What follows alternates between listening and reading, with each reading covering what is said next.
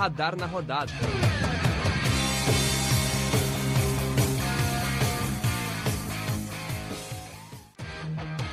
Alô, alô, ouvinte!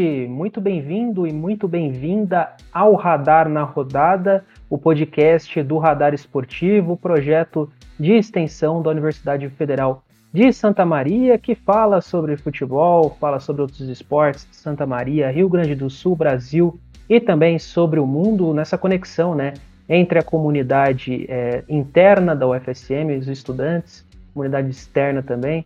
Tem muita coisa que o radar esportivo está envolvido e o radar na rodada é um dos principais produtos aí, né, do radar esportivo.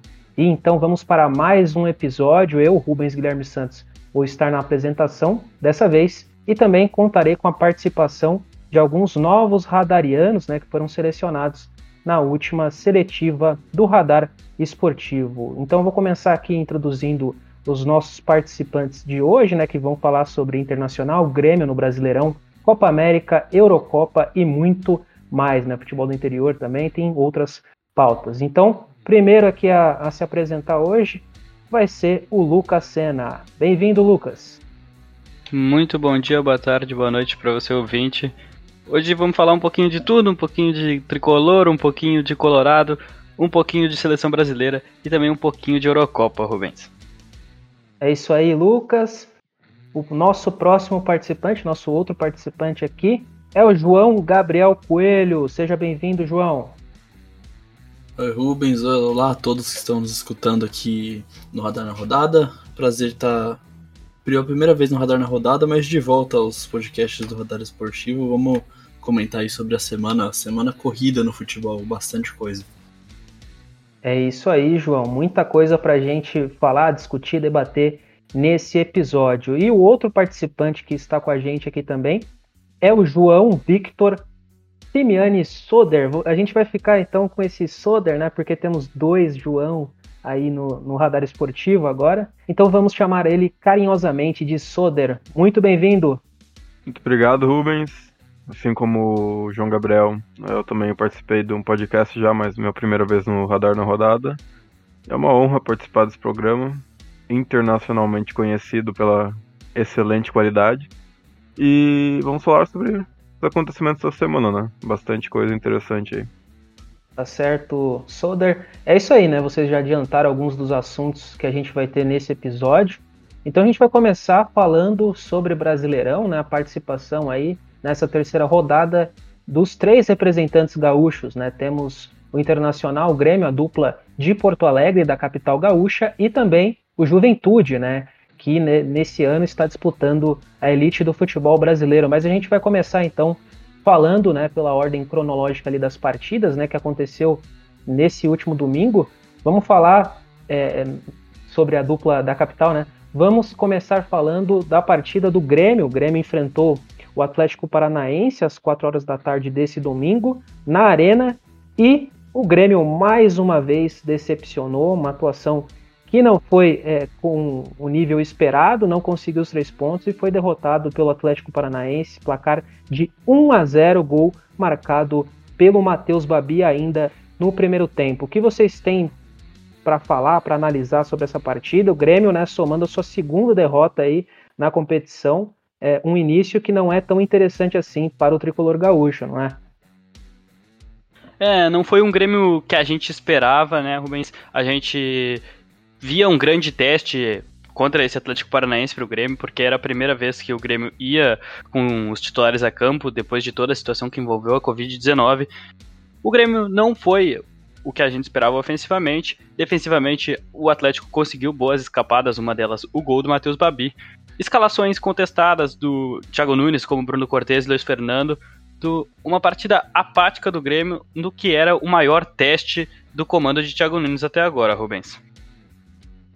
É, e a gente também lembra né, que o Grêmio disputou apenas o seu segundo jogo nessa competição, porque teve o jogo contra o Flamengo que foi adiado pelo, é, é por conta né, dos jogadores que foram convocados para seleções brasileiras, seleção olímpica e também seleção principal, por isso a gente não teve essa partida da segunda rodada acontecendo, então o Grêmio jogou pela segunda vez e acumulou a sua segunda derrota.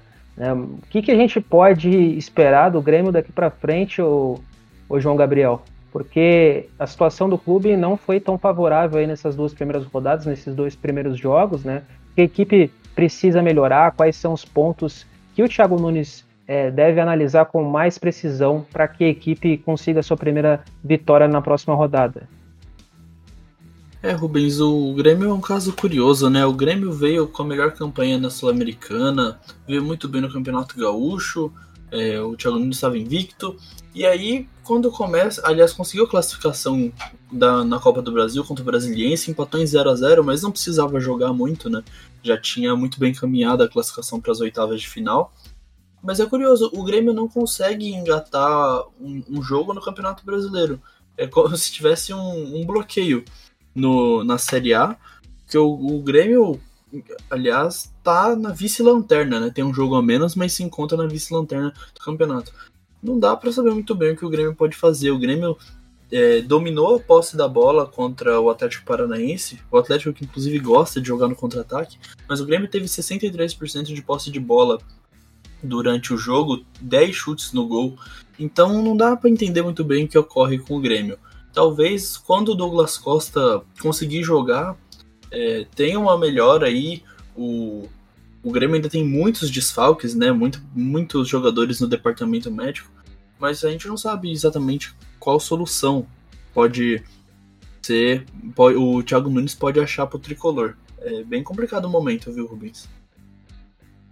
É, e como você falou, né, a equipe do Grêmio vem muito bem na Copa Sul-Americana, é, conseguiu a classificação para as oitavas de final, com uma ótima campanha na fase de grupos. É óbvio que a gente está falando aí de um grupo que não era dos mais complexos, assim, mas tinha adversário argentino, o Grêmio passou por cima, né, foi muito bem, é, construiu uma boa campanha é, nessa competição depois da frustração, né, que foi a eliminação ainda na fase pré da Libertadores, para o Independiente da Vaia, né? O ex-clube aí do Mar, né? Que agora também não é nem treinador do rival do Grêmio, mas isso a gente vai falar daqui a pouco. O Grêmio então precisa dessa recuperação, né? E o próximo jogo é contra o Sport fora de casa na quinta-feira, dia 17, a partir das 7 horas da noite.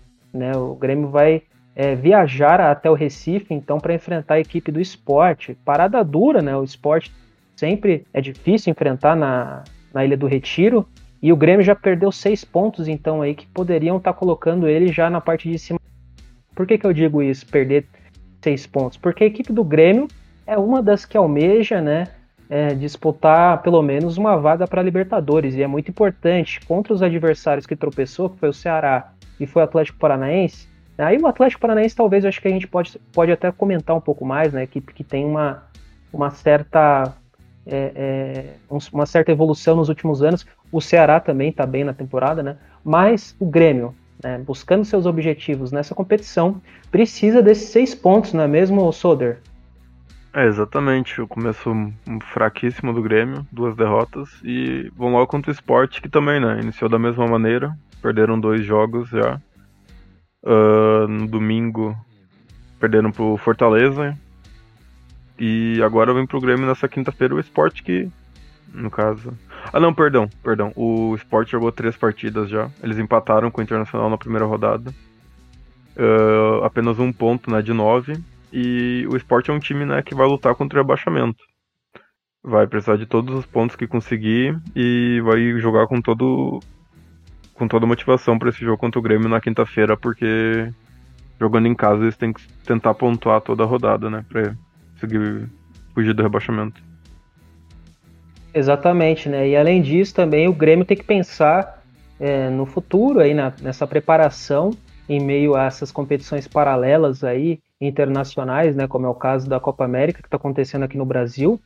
É, tem que pensar na próxima fase da Copa Sul-Americana, como a gente já falou aqui anteriormente, a equipe está classificada, vai enfrentar daqui a praticamente um mês, no né, dia 13 de julho, o jogo de ida aí vai enfrentar a equipe da LDU do Equador, né, que foi uma das eliminadas, ou melhor, né, classificadas na terceira colocação na fase da Libertadores ali, é, no grupo do, do Flamengo, né, equipe é, encarou essa primeira fase. não conseguiu a classificação para as oitavas de final da Libertadores, classificado então para a Copa Sul-Americana. Acho que é um adversário duro, não é, Lucas?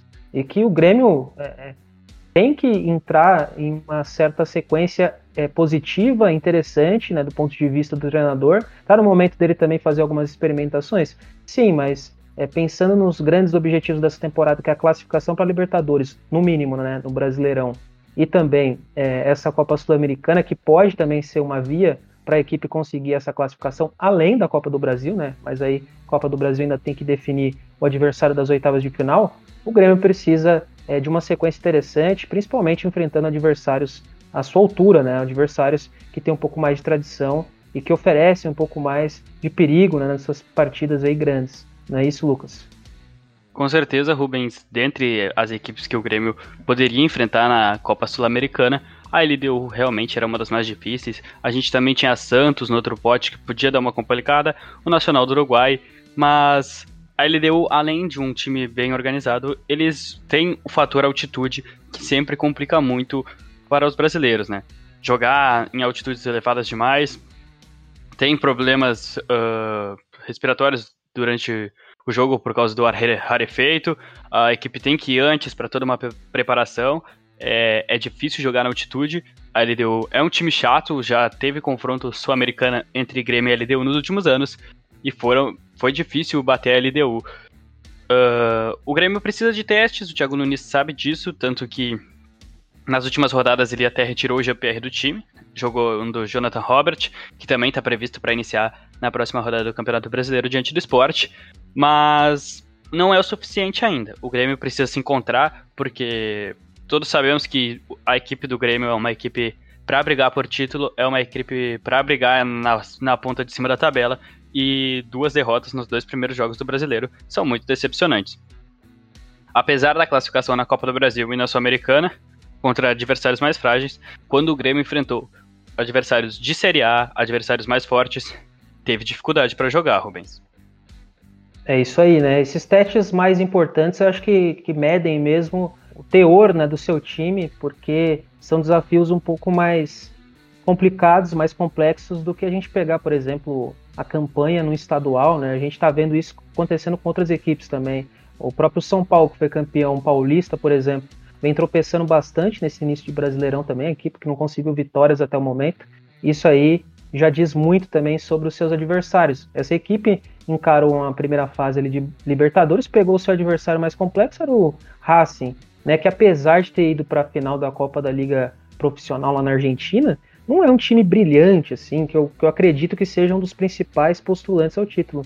Então, essas equipes precisam mesmo dessa recuperação no Campeonato Brasileiro e é o campeonato que está acontecendo no momento, né? Por isso que a cobrança é maior, não tem outra competição paralela, né? Agora com a, a fase, a terceira fase da Copa do Brasil finalizada, as equipes precisam se recuperar. E uma informação aqui dessa segunda-feira, né, dia 14 de junho, dia que a gente está gravando esse episódio, o jornalista Rafael Pfeiffer, né, da Rádio Guaíba, ele aqui informou que três jogadores do Grêmio né, interessam a clubes europeus. Os jogadores são os seguintes: o atacante Ferreirinha e o outro atacante também, o Ricardinho, e o lateral direito Wanderson. O, quem tem interesse no Ferreirinha é o Borussia Dortmund, o Ricardinho interessa a Inter de Milão e o lateral direito Wanderson interessa ao Arsenal. Então essas joias aí do Grêmio, né? O Grêmio também se destacou bastante nas últimas temporadas pela, por revelar gran, grandes atletas né, para o futebol é, mundial. Já tem esse interesse que talvez seja bom para os cofres, né? Talvez não seja tão bom para a montagem do elenco desse, desse time aí do, do Thiago Nunes, né? Para essa temporada. Mas pensando em futuro também na carreira dos jogadores, sempre bom chegar essas é, essas ofertas, essas negociações, pelo menos essas sondagens de alguns clubes europeus, não é, João? É, o Grêmio tem uma das bases mais fortes do Brasil, provavelmente, junto ali com o Fluminense, que também revela bastante jogador. Ultimamente, bom, vendeu recentemente o, o Cebolinha, vendeu já o Arthur, quase vendeu o Luan, né? Mas acabou passando um pouco do prazo. Mas o Grêmio, a, a, fase vitoriosa do Grêmio vem sido exatamente com esses jogadores da base, né? Os títulos que o Grêmio ganhou, tanto na Copa do Brasil quanto a Copa Libertadores de 2017, é, grande parte do elenco eram de jogadores é, jovens formados no clube. Então, realmente é, preocupa se eles, se eles saírem mesmo, preocupa pro restante da temporada. É difícil repor um jogador rápido, habilidoso como Ferreirinha, é, um lateral como o Wanderson, que é o reserva imediato do Rafinha, e que é um jogador velho, então não vai poder jogar todas as partidas. Então, preocupa sim pro Grêmio para montagem de elenco. Mas pode render uma boa grana, como você disse, aos cofres você saber se a diretoria vai saber usar esse dinheiro da maneira correta, né? Se vai saber repor bem as peças do Grêmio e quem sabe brigar por algum título essa temporada. Porque o Grêmio não entra como favorito. Aliás, entra agora na Copa Sul-Americana como favorito, mas não entra na Copa do Brasil, creio eu, e nem no Brasileiro, né? Então vamos ver se talvez possa ser uma, uma mudança de chave para o tricolor gaúcho. É, essa Copa do Brasil aí com várias zebras, né? Pode ser que o Grêmio tenha chance sim de enfrentar aí um. pegar um caminho um pouco mais interessante, né, do ponto de vista de seus adversários e consiga até mesmo chegar nas fases mais agudas aí, nas fases finais dessa competição. E só uma atualização aqui, né? A diretoria do Grêmio já afirmou também, segundo o jornalista Rafael Pfeiffer, que não tem interesse na venda, na negociação do Wanderson e do Ricardinho e ainda sobre o Ferreirinha, né? E a situação tá travada, né, entre clube e atacante, né, de renovação. Então, ainda existe uma brecha, acho que para esse atleta, talvez ele esteja interessado em sair do clube, né, em buscar um futuro no futebol europeu ou até em outro é, continente. Então, essa é a situação de momento aí, segundo informações do jornalista Rafael Pfeiffer da Rádio Guaíba. Bom, agora a gente vai trocar nossa chave então, falar de Internacional, que aí sim, né, conseguiu uma vitória nesse último final de semana contra a equipe do Bahia, adversário duro, fez um bom começo de competição, né, do Brasileirão, o Bahia, e fora de casa o Internacional então jogando em Salvador, conseguiu uma vitória suada, né, teve mais uma expulsão, né, dessa vez Lucas Ribeiro foi expulso ainda é, nos minutos iniciais, ali no, no começo né, do segundo tempo, prejudicou a equipe, porém o Internacional conseguiu segurar é, o Bahia, né, teve até chances de ampliar durante o segundo tempo esse placar. Tivemos boa atuação também, pelo menos é, na participação de gols ali e tudo mais, e jogadas interessantes do Tyson. E eu queria saber agora a opinião do João Vitor sobre essa partida aí, o que, que dá para analisar depois da saída também, né? Semana bem turbulenta dentro do, do internacional, no parte interna, a equipe que foi é, que teve né, o seu técnico aí, então demitido, né, e agora também já dá uma olhada no mercado para ver quem vai ser o próximo comandante do Colorado, né, João? Pois é, né? Primeira partida após a demissão do Ramírez, um jogo feio, truncado, muito correria e suor, mas conseguimos né, primeira vitória no Brasileirão contra o Bahia, que é sempre um jogo difícil lá em Salvador. Porém, né, fica a dúvida, né? Qual o próximo treinador do Inter, quem que vai contratar né, após a demissão do Ramírez. E surgem alguns nomes, mas de maior proeminência é o, Aguirre, né? A volta do Diego Aguirre uruguaio, ou a, a, a, também a volta né, do Lisca, que já foi treinador do Inter em um momento. Mas falando mais especificamente sobre o jogo, o Inter né, segue com esse grande problema de, de cartões vermelhos dois, duas expulsões seguidas para o Pedro Henrique, né? Du, duas expulsões que por chutes na cara do, do, adversário, bem bizarro, e agora novamente o agora o Lucas Ribeiro. Então tem que ter uma coisa que pesa muito no Inter também é o emocional dos jogadores, né? Isso é claro de ver. Os jogadores sempre ficam emocional abalado e tem que ser algo que tem que ser visto melhor, né, pela direção do Inter porque não dá para continuar desse jeito com tantos cartões vermelhos, né, de maneira estúpida, na maioria das vezes. E Lucas, o Internacional acredito que fez um grande investimento, né, na contratação do Miguel Ángel Ramírez, mas já des despede não, né, demite esse treinador, pode ser despede também, né, depois de um período curto no comando da equipe, né, apesar de ter conquistado a sua classificação para as oitavas de final da Libertadores, a gente sabe que não foi uma campanha excelente, né, mas se classificou é, e, e, e, também conseguiu chegar na final do Galchão, porém foi é, derrotado né, na decisão para o seu rival Grêmio. Mas o que, que dá para a gente fazer falar, né, fazer um balanço aí dessa participação do espanhol no comando do Colorado, né? Foi um alto investimento? Será que, que foi acertado? Ou será que a diretoria do Inter tinha mesmo essa avaliação de que precisaria de tempo para se adaptar aos conceitos de jogo né, do, do, do Mar? O que, que aconteceu para o técnico espanhol ser demitido né, com pouco tempo de trabalho? Bom, Rubens, o Mar, ele vinha, o Miguel Angel, né? Vinha de um ótimo trabalho no Independente Del Valle, mas foi um trabalho que ele demorou muito tempo a engrenar no Del Valle, né? Uh, talvez o Internacional quisesse um trabalho imediato, né? Pois era um time que foi vice-campeão brasileiro, ia disputar a Copa Libertadores da América, uh, precisava de uma mudança rápida, algo que não aconteceu. O time do Miguel Angel foi bem abaixo do esperado desde o primeiro dia mesmo classificado na Libertadores, o Inter caiu num grupo onde era muito superior tecnicamente às outras equipes. Sofreu até para se classificar, né? Na, o que a gente esperava do Inter naquele grupo é que ele fosse líder isolado e pegasse uma das melhores campanhas da Libertadores da América. Não foi o que aconteceu. No início de brasileiro, foi o início de brasileiro pífio do Internacional, pegando duas equipes mais frágeis tecnicamente do que o Inter, também derrotados pelas um empate com o Sport, uma, uma goleada do Fortaleza. E no meio da semana, uh, o Internacional de Miguel Angel pegou vitória com vantagem na Copa do Brasil. E mesmo assim foi eliminado na competição que mais gera, uh, que mais tem premiação em dinheiro, né? Uh, ou seja, o Miguel Angel deixa um buraco nos cofres, dos cofres do Internacional, uh, pois foi um alto investimento, ainda mais com a multa da demissão dele, que já era alta também eliminado da Copa do Brasil. E agora a gente espera um novo treinador para fazer com que o Inter ressurja na temporada, né? Porque foi um começo muito mal. Ontem já tivemos sinais de reação no... quando o Inter foi treinado pelo Osmar Loss diante do Bahia, Rubens. É isso aí, né? E o principal assunto do momento, né, depois dessa vitória aí, que eu acho que deu uma aliviada no clima interno do clube, é essa próxima contratação, quem vai chegar para assumir né, o Colorado.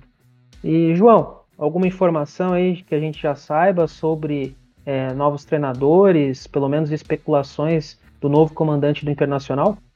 Bom, antes de eu responder essa pergunta sobre quem pode comandar o Inter aí durante a temporada, queria só notar uma coisa.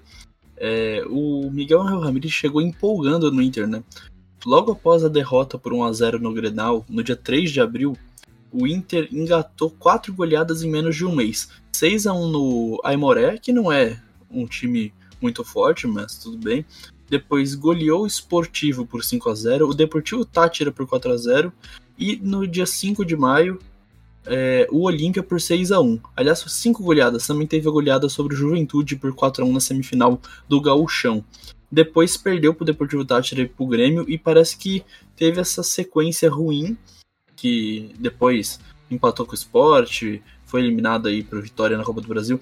Mas vendo o jogo ontem, a impressão que dá, para ser sincero, é de uma certa má vontade dos jogadores sobre o comando do treinador espanhol, viu? Parece que foi o Osmar Loss chegar que mudou da água pro vinho o time do Internacional. Os jogadores pareciam correr mais. É, no, no, jogo contra o Fortaleza a gente via a gente trotando em campo, no jogo contra o Vitória também. É, os jogadores totalmente perdidos, não sei se apenas distraídos ou se eles não queriam jogar sobre o comando do Miguel Angel Ramírez, mas sobre Osmar Loz é uma mudança completa de comportamento. É, o que a gente pode esperar é que realmente tem essa mudança. O Inter começa a jogar a bola, tem um tem uma pedreira né, no meio da semana, é, um confronto, apesar de ser em casa, contra o Atlético Mineiro, que é um dos postulantes ao título, tanto da Libertadores quanto da Copa do Brasil, quanto do Campeonato Brasileiro. Então, seis competições que disputa. E mas ainda não se sabe quem vai ser o técnico do Inter. É, a gente tem cotado o Aguirre, o Diego Aguirre, e também o Lisca, que já foi treinador do Internacional, acabou de ser, acabou de pedir demissão, né? Hoje de manhã pediu demissão do América Mineiro, clube que ele estava 16 meses, era o treinador há mais tempo em atividade, né, com, com um trabalho mais longevo no futebol brasileiro e pediu demissão hoje após uma série de resultados ruins. Ele vem sendo especulado, mas não parece que é a melhor opção. se for contratado, vai ser outro erro da defesa, uh, perdão, outro erro da diretoria é, do, do Inter, que já vem errando já faz um tempo, né? É, creio que errou ao, ao contratar o Abel, mas ele deu certo.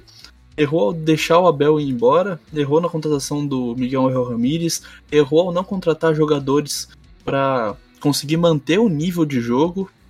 E, bom, a gente espera que a diretoria do Inter acerte um pouco, porque é um elenco com muito potencial há anos. É um elenco que, quando voltou da Série B, já chegou brigando forte no, no topo da tabela do Campeonato Brasileiro. E tem muito potencial. A gente espera que a, que a diretoria do Inter finalmente acerte numa contratação. Mas eu adianto o seguinte: se for atrás de um treinador estrangeiro, o que não pode é esperar resultado imediato. Porque é muito difícil isso acontecer. Aconteceu com Jorge Jesus e com Abel Ferreira no Flamengo e no Palmeiras, respectivamente. Não vai acontecer de novo, é muito difícil de, de repetir o sucesso que os dois tiveram. Tanto que o Jorge Jesus foi embora do Flamengo antes de ter a chance do seu trabalho ir por ladeira abaixo, e do Abel Ferreira tá indo agora. Depois de um tempo dando certo, Palmeiras ganha jogos na força do elenco. Então, é paciência que o torcedor do Internacional vai precisar nesse momento de transição, Rubens. E essa palavra aí é complicada, né? Torcedor já acumulando anos e anos aí de decepção, de flertar com título, de alguns treinadores que conseguem engrenar, mas não dão tão certo. Soder, o que, que, a gente pode falar aí desse, dessas expectativas para o próximo técnico? Também foi ventilado o nome de Diego Aguirre, né, uruguaio que já comandou o Colorado, fez um bom trabalho, depois acabou saindo da equipe, mas tem um conhecimento um pouco maior do futebol brasileiro. Será que o Inter é, arrisca em investir o seu dinheiro aí, gastar sua grana para um novo técnico estrangeiro ou vai tentar é, ver um, um, treinador, né, um comandante para tentar salvar essa temporada aí, porque ainda tem grandes competições é, com treinadores aqui do Brasil? Uh, antes disso, só um adendo, né? Ah, o João Gabriel falou que o Inter errou demitindo o Abel. Eu, eu discordo com essa afirmação. Eu acho que mesmo caso o Inter tivesse vencido o Campeonato Brasileiro, o Abel tinha que sair, tinha que começar uma fase nova do Inter, mesmo se tivesse vencido né, o brasileiro, se não tivesse passado a vergonha inacreditável contra o Corinthians. E mais falando sobre o novo treinador, eu acho que é um erro contratar o, o Lisca nesse momento. Uh, todo respeito ao Lisca, né? Um treinador incrível, né? Fazendo um excelente trabalho com o América Mineiro. Quase foi campeão da Série B ano passado, né? Perdeu o título de maneira inacreditável na última rodada, né? Com o Chapecoense fazendo um gol aos 50 minutos do segundo tempo. E chegando à semifinal da Copa do Brasil, né, com um elenco limitado do América Mineiro, mas eu acho que no momento ele não é a opção certa para o Inter. Uh, eu acho que o Aguirre vem como. Obviamente não é certo com o Aguirre, mas eu acho que talvez ele seja até a melhor opção para o Inter nesse momento, na minha opinião. Ele que não tem trabalhado no Brasil faz quase três anos, o último trabalho dele foi pelo São Paulo. Ele trabalhou por dois anos agora no Al Rayyan, imagino que é assim que se pronuncia, um time aí do Qatar. E eu acho que, tirando esses dois, surgem mais alguns nomes, né? Mas eu acho que provavelmente vai ficar entre esses dois mesmo e eu espero que seja o Aguirre, porém, caso o Lisca venha pro Inter, eu acho que o objetivo da temporada vai ser aí conseguir evitar o rebaixamento, sendo bem honesto e conseguir ir o mais longe possível da Libertadores, porém no brasileiro acho que com o Lisca o objetivo do Inter vai ser no máximo ali uma vaga na pré-Libertadores, sendo bem realista. E pessimista talvez também, né? É, um, o Internacional, um o Internacional, é, como a gente já falou aqui, né? É, está nas oitavas de final da Libertadores, vai encarar pelo jogo de ida né, no Paraguai o Olímpia no dia 15 do mês de julho, então daqui a praticamente também um mês vai enfrentar o seu adversário nas oitavas de final da Libertadores, né? E acredito que agora juntar os cacos aí, o que aconteceu com o Miguel Ángel Ramírez, né, decepções recentes, mas também tentar engatar um, um, uma boa sequência para entrar com foco total na Libertadores, já que é a principal competição, né, é, pelo menos em torneios eliminatórios, né, em Copas, nessa temporada, uma vez que foi eliminada na semana passada pelo Vitória na Copa do Brasil. Essa, essa eliminação, na minha opinião, né, essa eliminação na Copa do Brasil pesou e muito para essa demissão do Mar, né? Porque a gente está falando de um adversário da Série B, né? Todo respeito ao Vitória também, uma equipe que conseguiu mostrar um alto desempenho, principalmente no jogo de volta, foi muito bem mesmo, conseguiu explorar ali os, os erros do Internacional, também contou com o vacilo do Pedro Henrique que foi expulso, né, de forma seguida. Isso aí também, como vocês falaram, mostra que o emocional do Colorado não está é, tão bem assim. E o, o, Vitória conseguiu passar nessa fase aí, mas o Internacional era o favorito, né? A gente tinha apontado que o Internacional era favorito, é, mesmo não tendo um grande retrospecto aí contra o Vitória na competição, mas o, o Internacional chama atenção outro detalhe também, enfrentou uma maratona aí de, de times é, nordestinos, né? E muitas vezes a imprensa do Sul e do Sudeste subestima né, esses adversários é, do Nordeste do Brasil, de outras regiões também do Norte, Centro-Oeste. E a gente conseguiu ver que o, o, retrospecto do Internacional contra esses adversários foi bem baixo, né? E em algumas partidas a gente teve um elevado alto nível de futebol das equipes é, nordestinas. Eu, eu chamo atenção para o Fortaleza, né? Que eu acho que é a principal sensação nesse início de campeonato brasileiro. A equipe acumulou mais uma vitória na última rodada também, né? E fez aquela goleada histórica contra o Internacional. Então chama atenção esse fato também do futebol do Nordeste aí estar muito bem no seu retrospecto recente contra o Internacional. E como o João Gabriel já tinha falado também, o Internacional então, é, vai enfrentar o Atlético Mineiro na próxima quarta-feira, né, dia 16 de junho, às 7 horas no Beira Rio. Essa partida válida, então, pela quarta rodada do Campeonato Brasileiro. E o outro representante do Rio Grande do Sul na Série A é o Juventude, que acumulou outro empate né, na competição. Dessa vez viajou até São Paulo, né, foi enfrentar o Santos na Vila Belmiro e ficou no 0 a 0 essa partida que aconteceu no sábado, dia 12 de junho. O que, que a gente pode fazer de avaliação do, do, do Juventude nesse início de, de campeonato? Né? A equipe acumulando dois empates, uma derrota que foi bem dolorida né, para o Atlético Paranaense na sua partida que fez em casa, mas é, dessa vez acredito, a gente tinha comentado alguns programas atrás, né, que talvez o empate contra o Cuiabá não foi o melhor resultado devido a toda a história do jogo, né? Já que vencia depois sofreu um empate no segundo tempo. Mas dessa vez eu acho que pode comemorar, né? Porque Santos é uma equipe que sempre figura ali na parte de cima da tabela. A gente sabe que nessa temporada é, sofreu bastante, né? Com perdas financeiras e com restrições e tudo mais. Mas esse empate já é uma forma contente na torcida do Juventude para esse restante de campeonato, né, Lucas? E isso foram, foi um ponto importante para o Juventude.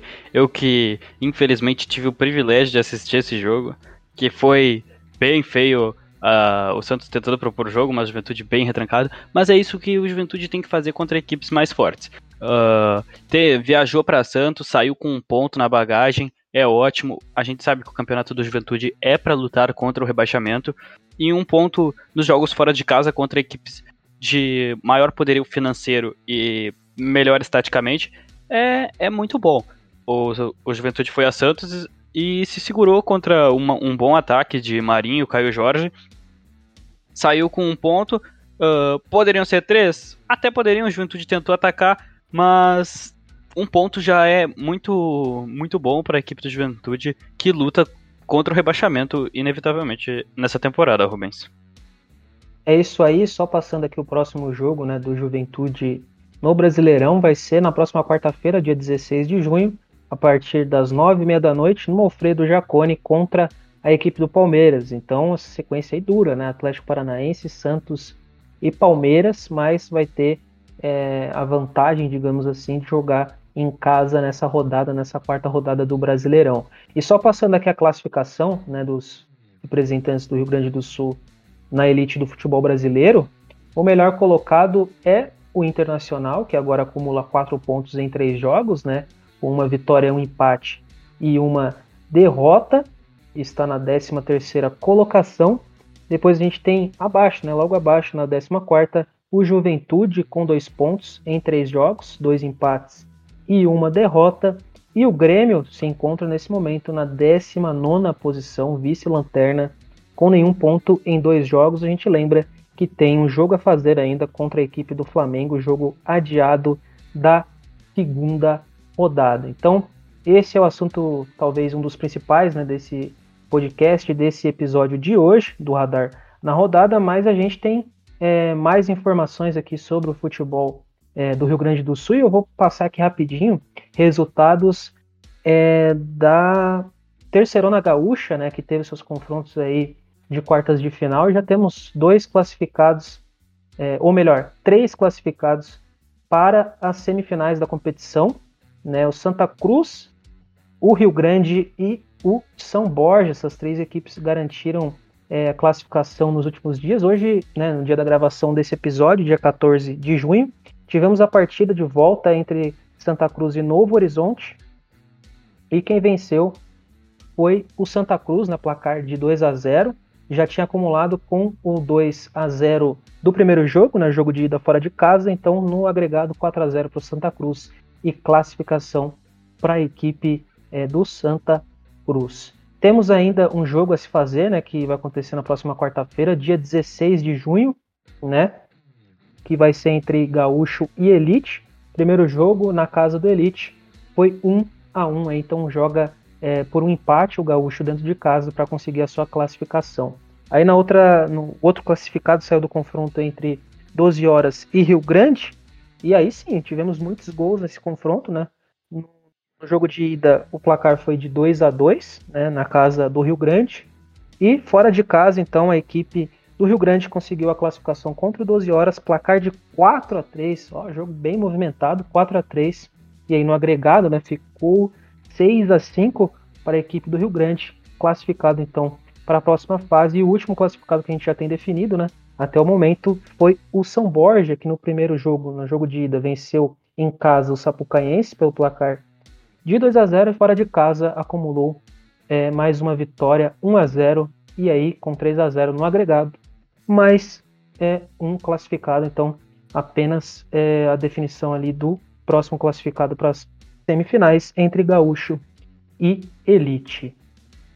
Rubens, agora passando os resultados dos gaúchos nos campeonatos brasileiros, um final de semana bem dos mais fracos para os gaúchos no Campeonato Brasileiro, começando pela Série B, um péssimo início do Brasil de Pelotas, que deve brigar para não cair por mais um ano. O Brasil conseguiu abrir o placar diante do Vasco da Gama, mas levou a derrota à virada nos últimos minutos com dois gols em três minutos. O Vasco virou para cima do Brasil de Pelotas no Bento Freitas. O Brasil que soma um ponto em três jogadas até agora. Quanto aos gaúchos, na Série C, um final de semana onde o Ipiranga perdeu para o Criciúma no Heriberto Rios por 2 a 1 O São José empatou com o Ituano em Porto Alegre, mas o São José ainda sem estar no G4, mas também não estando na zona de rebaixamento, e o Ipiranga uh, no G4 do seu grupo dos classificados para o mata-mata para disputar vaga para a Série B. Na Série D, derrota do Aimoré para o Joinville, mas mesmo assim o Aimoré ainda figura entre os classificados do grupo 8, e goleada do Caxias sobre o Rio Branco do Paraná, 5 a 1 para a equipe de Caxias do Sul, Rubens. Tá certo aí os resultados então é, das divisões inferiores do Campeonato Brasileiro, né, com a representação dos times gaúchos.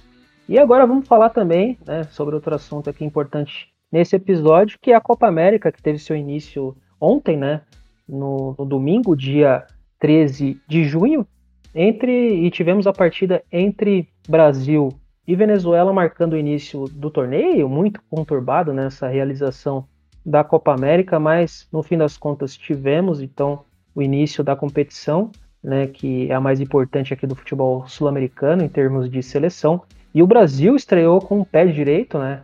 3 a 0 contra a equipe da Venezuela, um jogo que foi de total domínio do Brasil e já somou seus três pontos no grupo B. Né? Também tivemos outra vitória, vitória da Colômbia para cima do Equador na sua estreia também, placar de 1 a 0. E esses são os principais destaques desse grupo B, né? O que, que a gente pode comentar aí principalmente desse jogo do Brasil, né, que aconteceu é, na, no domingo e que teve transmissão da equipe do Radar Esportivo, agora fazendo essa cobertura da seleção brasileira na Copa América. Você fique atento e também já deixa o convite né, para quem está nos ouvindo, para você sempre acompanhar é, as transmissões do Radar Esportivo nessa Copa América da seleção brasileira. João Gabriel, qual a sua avaliação dessa estreia do Brasil aí? Empolgante, né? É, eu tive o prazer de narrar essa, essa entre essas goleadas, né? Eu não concordo que 3 a 0 seja goleada, mas é quem diga que é. E então essa goleada do Brasil aí pra cima da Venezuela, o Brasil amassou a seleção vinho tinto, como eles gostam de ser chamados, 62% de posse de bola, o Brasil chutou 18 vezes no gol, só 3 da Venezuela.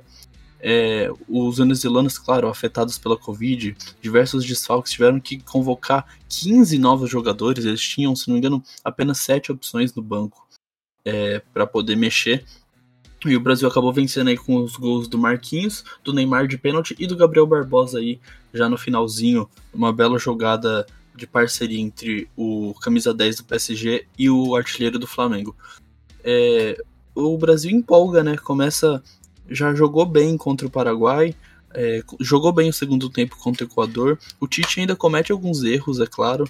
É, por exemplo, na escalação do Fred, que até melhorou um pouco em relação aos últimos dois jogos, mas ainda não convence, não, não prova o porquê ele ser titular.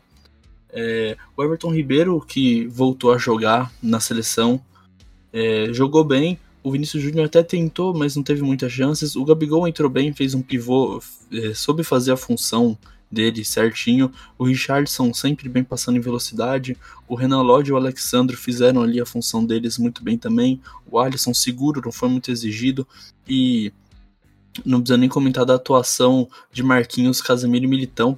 Especialmente os dois primeiros, Marquinhos e Casemiro, impecáveis na defesa e na marcação. Marquinhos, inclusive no jogo aéreo, acabou fazendo o primeiro gol numa bola sobrada, numa cobrança de escanteio. É, a seleção da Venezuela tem potencial para passar para o mata-mata, é, já que passam 4 dos 5. Eles só precisam conseguir um resultado contra o Peru, basicamente, ou pontuar contra a Colômbia ou Equador, enfim. É, a seleção deles parece boa, eles foram valentes, tentaram jogar no contra-ataque, se impor, jogaram fechadinhos, fizeram o certo contra uma seleção muito mais forte que é a do Brasil. O Brasil, claro, tem tudo para passar em primeiro nesse grupo e é o grande favorito para vencer de novo a Copa América em casa, Rubens. E a gente também está tendo né, jogos nessa segunda-feira, dia de gravação desse episódio do Radar na Rodada, né? Já tivemos a finalização da partida entre Argentina e Chile. As equipes ficaram no empate em 1 a 1 golaço do mestre de falta, e depois empate no segundo tempo é, do Chile, né, com gol marcado pelo Vargas. É, foi uma partida interessante, não foi com tantas movimentações assim, mas sempre é, Argentina e Chile prometem sempre grandes confrontos, né? Então essas duas equipes empataram nas suas estreias aí é, nessa competição. E enquanto a gente grava aqui, tá rolando né, o primeiro tempo de Paraguai e Bolívia. E aí na sequência né, da, da nossa programação na semana, a gente vai passar também os resultados, falar um pouco mais é, de uma forma completa dessa competição e dessa primeira rodada. Né? Lembrando que são 10 equipes né, disputando então essa competição, separadas em dois grupos, e sempre uma equipe vai folgar. Por isso, é, tivemos algumas equipes folgando nessa primeira, nessa, opa, nessa primeira rodada, como foi o caso do Peru no grupo do Brasil. Então sempre vai ter uma seleção folgando. Se eu não me engano, o Brasil folga na próxima no próximo domingo, né, no próximo final de semana, na rodada que, que seria a terceira, o Brasil não vai jogar, então vai folgar, e aí sim depois volta com a disputa de suas partidas. Só passando os jogos aqui é, da segunda rodada, então a partir de quinta-feira a gente vai ter essas partidas acontecendo. primeiro duelo é entre Colômbia e Venezuela, a partir das 6 horas de quinta-feira, dia 17 de junho. É, no mesmo dia, só que mais tarde, o Brasil vai enfrentar o Peru, então, a partir das 9 horas, esse jogo, Brasil e Peru, contando aí com a transmissão da equipe do Radar Esportivo. Fique ligado então no canal do YouTube do Radar Esportivo. É, na sexta-feira, então, vamos ter a sequência da rodada com Chile e Bolívia, acontecendo a partir das 6 horas da tarde e às 9 da noite, Argentina e Uruguai. Uruguai marcando a sua estreia na competição. Partida dura, né? Contra a Argentina. Então, essa é a Copa América. E agora, né, falar um pouquinho, né, nesse final de, de episódio aqui, sobre a Euro 2020, né, muita coisa acontecendo aí.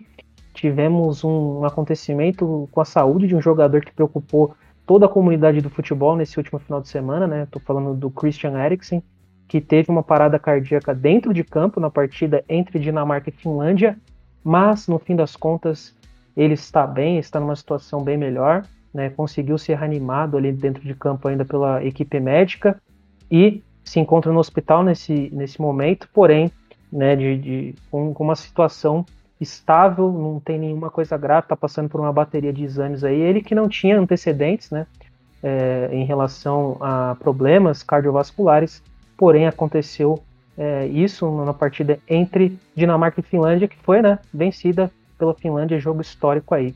E agora então eu vou chamar o João Victor é, Solder para passar esses resultados, falar um pouquinho também dessas primeiras partidas aí, primeira rodada da Euro 2020. É, né? Infelizmente teve todo ocorrido com o Christian Eriksen. Felizmente ele está tudo bem. Uh, agora, né? Já começou a.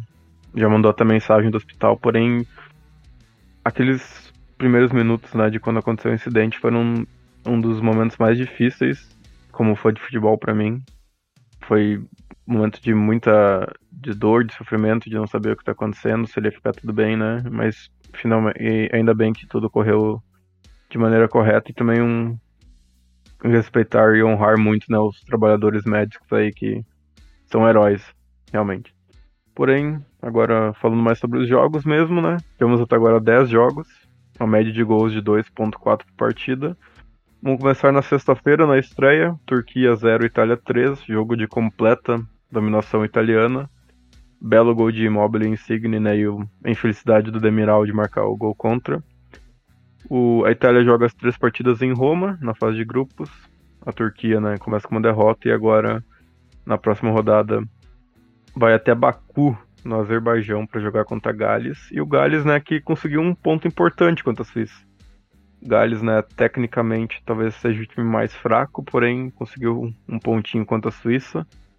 Gols de Kiefer Moore e Bril Embolo, né? O Kiefer Moore é outra outra história inacreditável, né, de, do futebol. Kiefer Moore na, na Eurocopa de 2016, né, cinco anos atrás, quando o Gales chegou à semifinal, ele jogava pelo Torquay United, que era um time da quarta divisão da, da Inglaterra. E agora, né, tá aí marcando gol na Eurocopa. Uh, Dinamarca e Finlândia, né? Infelizmente no jogo que teve ocorrido com o Eriksen. Mas falando sobre o jogo em si apenas, no primeiro tempo, né? Um jogo muito fraco a Finlândia se defendendo. Teve apenas um chute a gol, né, a partida inteira, e foi o gol. E a Dinamarca, né, que não conseguiu criar, conseguiu criar chances, mas não conseguiu finalizar, né? E depois do no segundo tempo, já toda com a mentalidade né, alterada por causa do, do Eriksen, não, não conseguiu fazer um bom segundo tempo.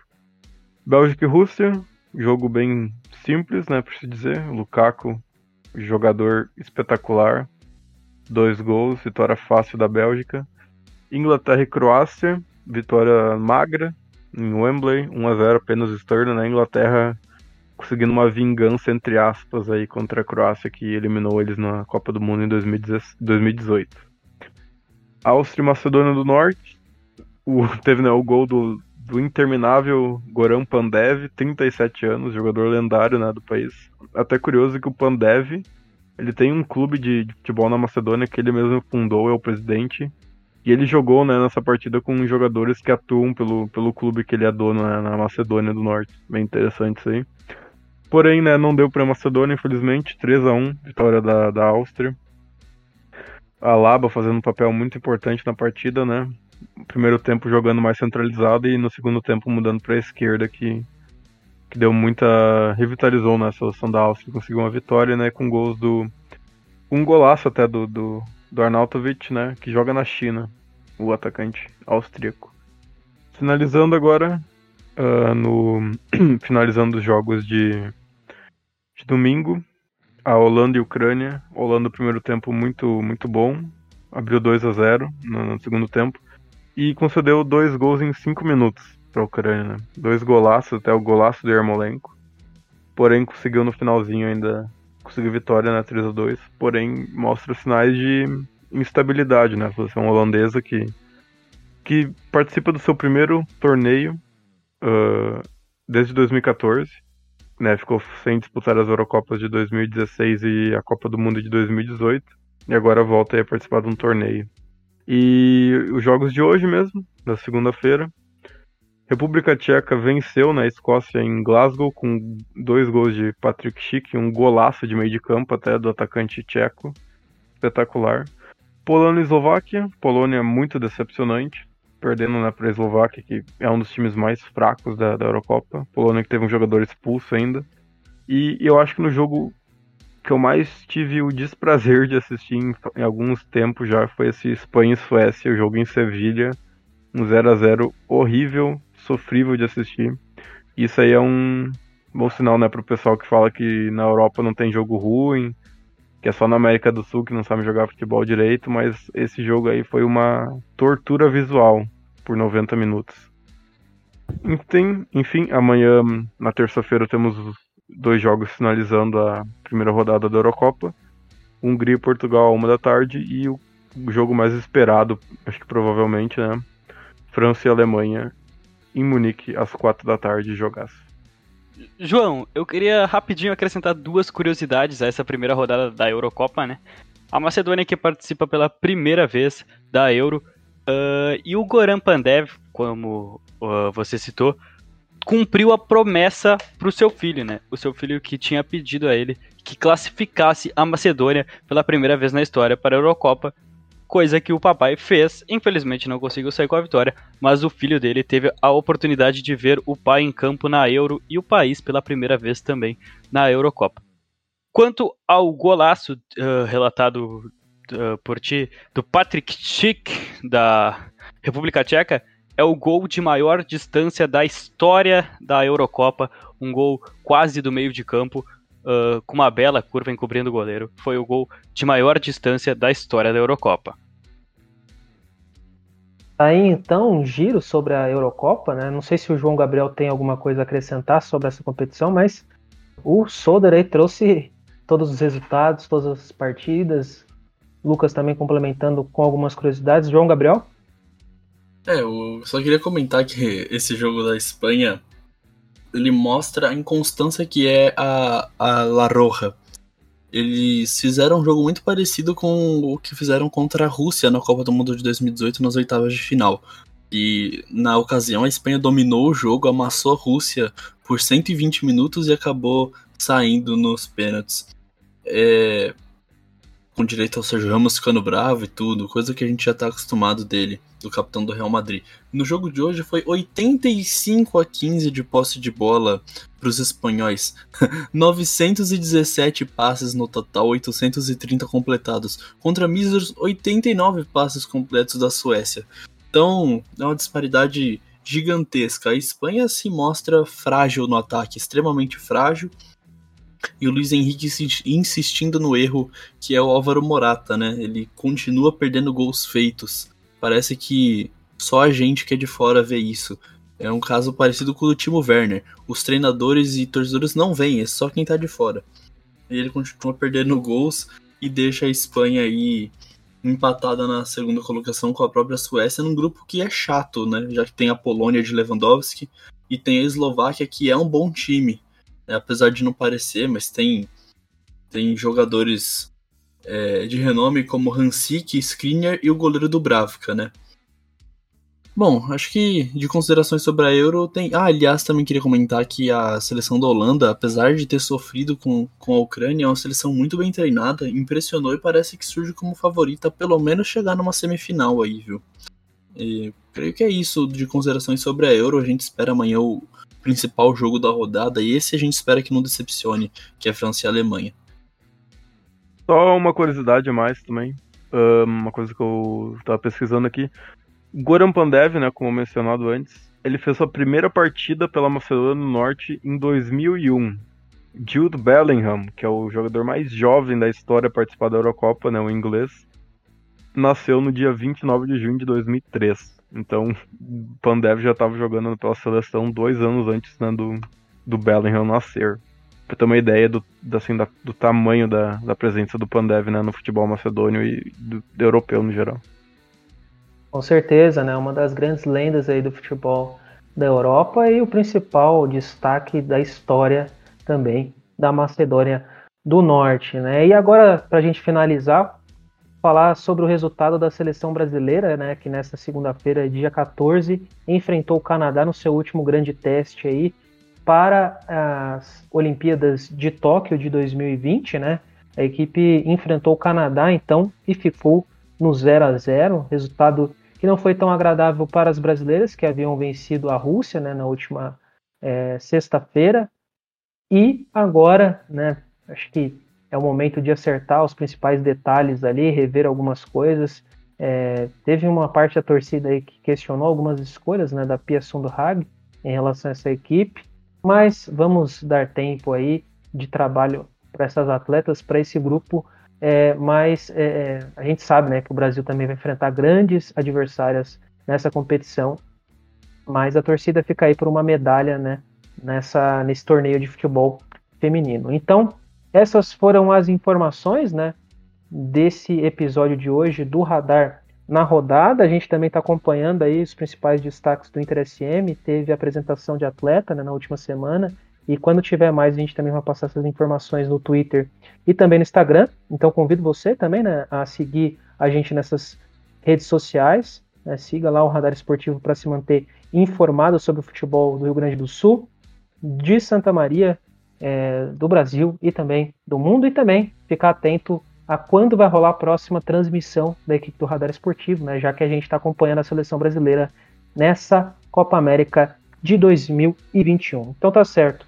Vou me despedir aqui dos meus amigos de hoje, começando com o Lucas. Muito obrigado pela presença e participação, Lucas. Eu que agradeço poder estar participando pela segunda vez aqui do Radar na Rodada. É sempre uma grande honra estar aqui debatendo o futebol no mundo junto com vocês. E até a próxima. Obrigado por ter nos escutado por ao longo dessa uma hora aí. Semana que vem tem mais com mais notícias e mais resultados, Rubens. É isso aí, Lucas. Também vou me despedindo aqui de João Gabriel Coelho. Muito obrigado pela participação, João. É, obrigado aí ao Lucas, ao, ao João Victor, obrigado Rubens aí também por ter apresentado esse programa. Foi um prazer ter participado novamente dos podcasts do Radar. E logo mais a gente tá de volta. Já quem estiver ouvindo, não se esqueça de acompanhar nossa transmissão do Jogo do Brasil na quinta-feira. Eu nos comentários, o Lucas aqui narrando. E, bom, até a próxima a todos que nos escutaram. É isso aí. E fazendo a minha última despedida aqui com o João Victor Soder. Muito obrigado pela participação e até mais, João. Muito obrigado, Rubens. Foi uma honra participar pela primeira vez do Radar na Rodada e espero voltar mais vezes aí. Muito obrigado também aos meus companheiros João Gabriel e Lucas e um bom, uma boa semana para todos os ouvintes do Radar Esportivo. É isso aí para você também, João, para todos nós, né? Então a gente vai chegando ao fim do Radar na rodada desse episódio, né?